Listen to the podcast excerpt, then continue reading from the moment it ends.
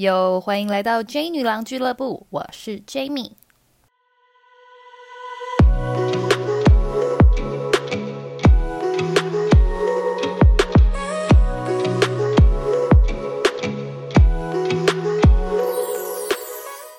哇哦，这是我 Podcast 的第一集 EP One 耶！其实我自己啊，想录是从二零二零就有这样的想法了。那今天独挑大梁，其实有一点紧张，因为其实去年的时候，我就有跟朋友以这个聊天的方式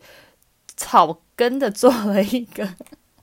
podcast，叫做《菜鸟卢人生》，不知道有没有 follow 到，就是可能有几个小粉丝。有在听吗？其实那时候我都没有去研究到底这个数据是怎么样，因为我们就是单纯做一个好玩的。然后其实两个人那时候是同事，然后常常想要抱怨公司，但是在上面又常常很别扭，放不开，没有办法好好的讲。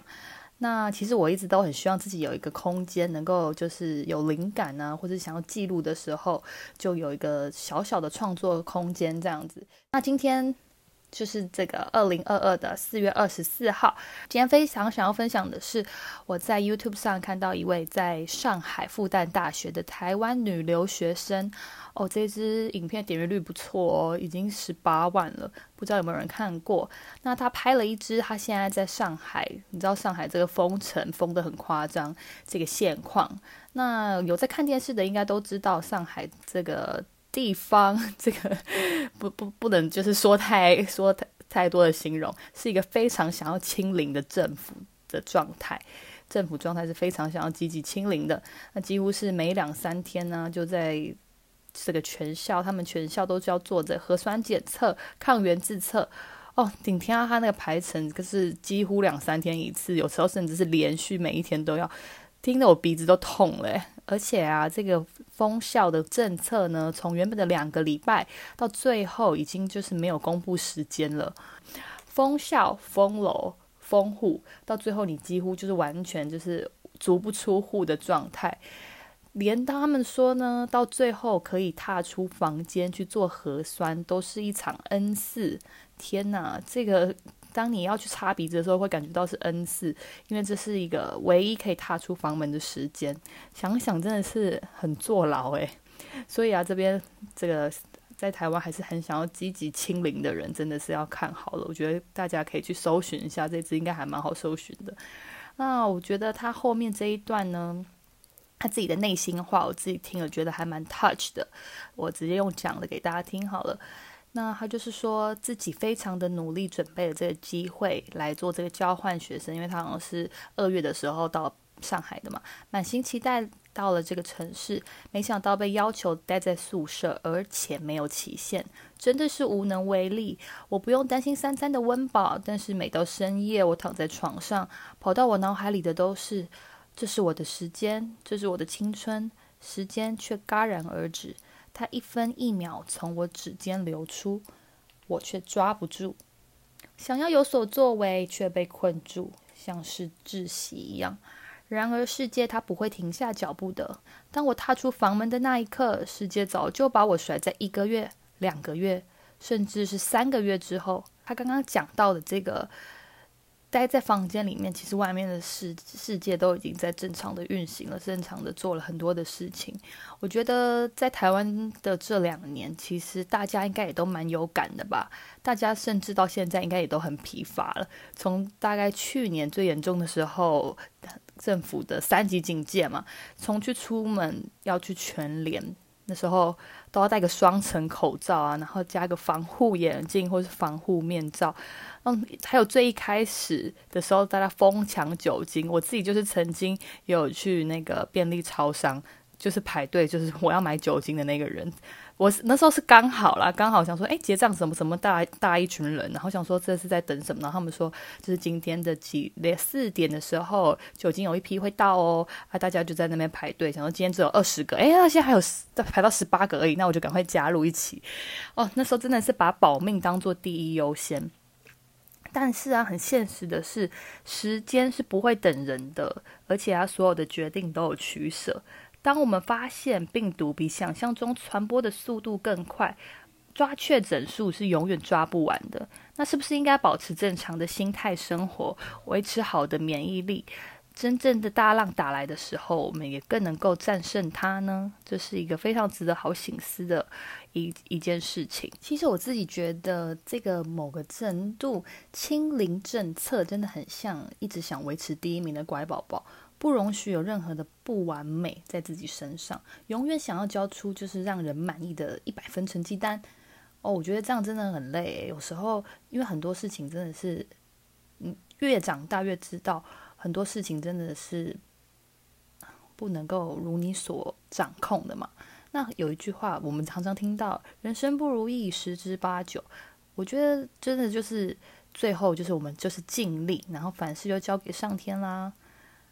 那其实说到这里呢，我很想分享自己最近发生的事，就是去年呢，我自己去做了这个人生的第一次手术。这个手术是脚的拇指外翻，不知道大家有没有听过？因为我自己本身是有有遗传吧，因为我阿妈、我妈还有我爸都是有一点点这样子外翻的现象。那就是到后来呢，我到去年的时候开始走路会痛，所以那时候以前就有想说，诶，这个可能有需要。做治疗，但是因为不痛的时候，你就不会去特别的想要怎么防范，或者是去做复健嘛。等到真的都是痛了，你才会觉得哦，真的不行了。所以我去年底的时候，我就开始做了很多功课，像是从复健科啊的治疗，到还有那种专业的鞋垫，想说先换鞋垫是不是就可以改善这个痛的状况。这些保守疗法我几乎都看遍了，我还甚至还查到那个日本的那种拇指外翻专门。就是帮他们做一些，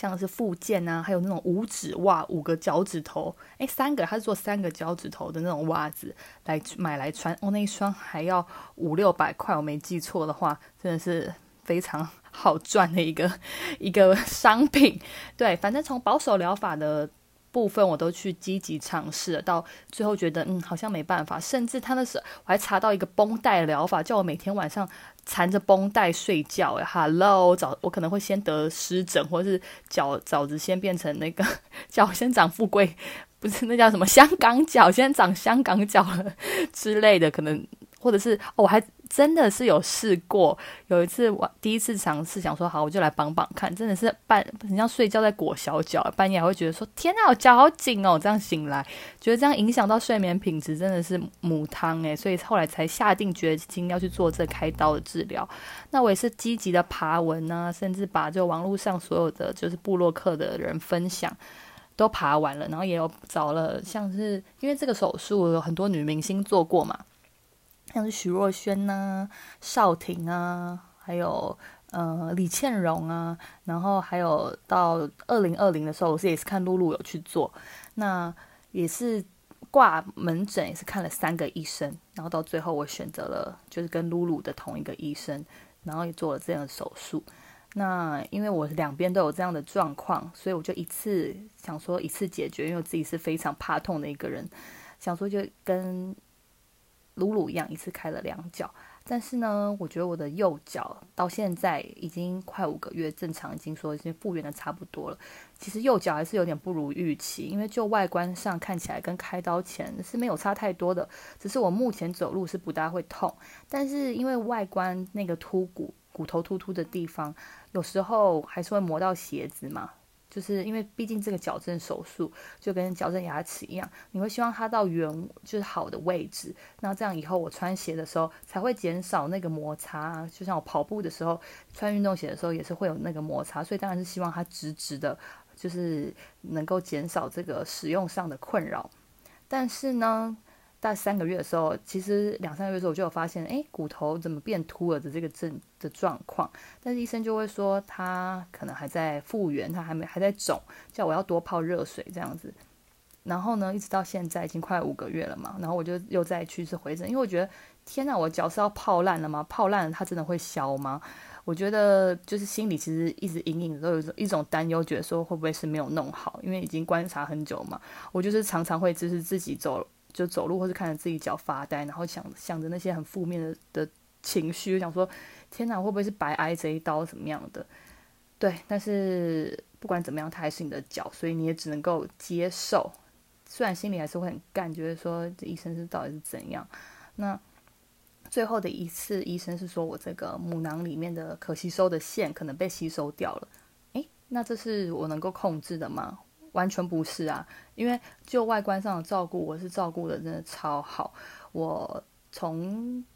出院之后，我就擦澡了两两三个礼拜哦，然后头也都去给人家洗，然后就几乎是完全没有碰到水的。就是每次回诊的时候，医生都会说：“哦，你的伤口真的照顾的非常好。”那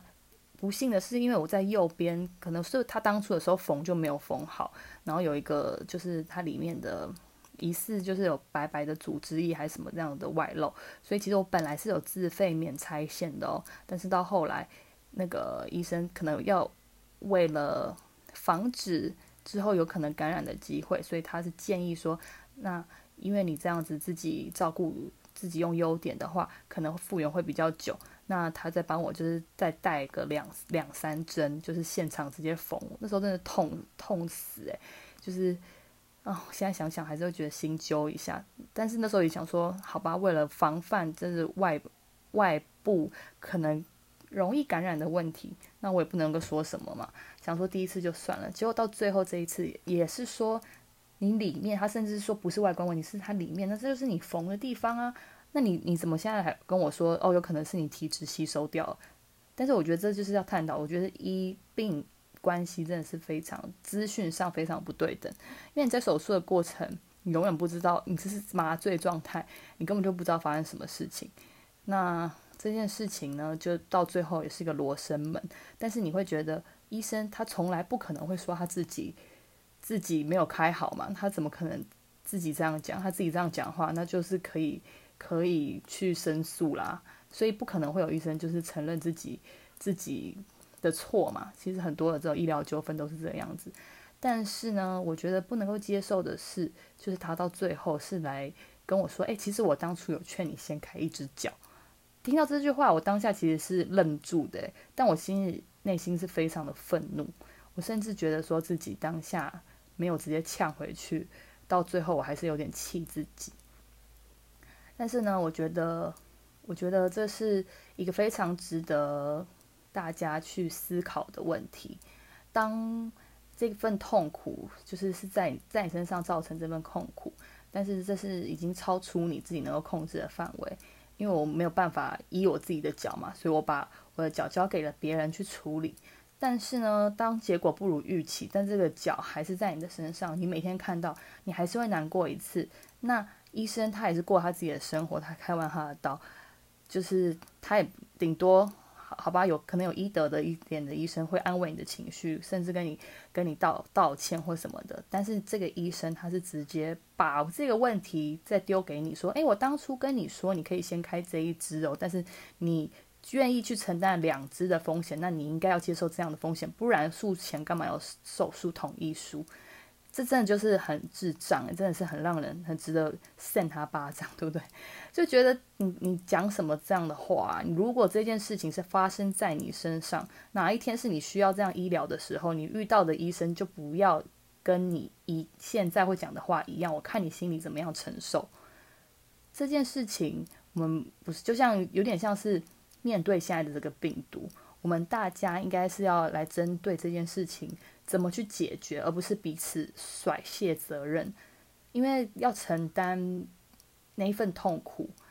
很难受，所以当面对这个人、面对这个问题的人，他就是会想要赶快脱离这个难受的情绪，所以他把他卸责，说是你愿意找我的，你要该去承担这样的风险。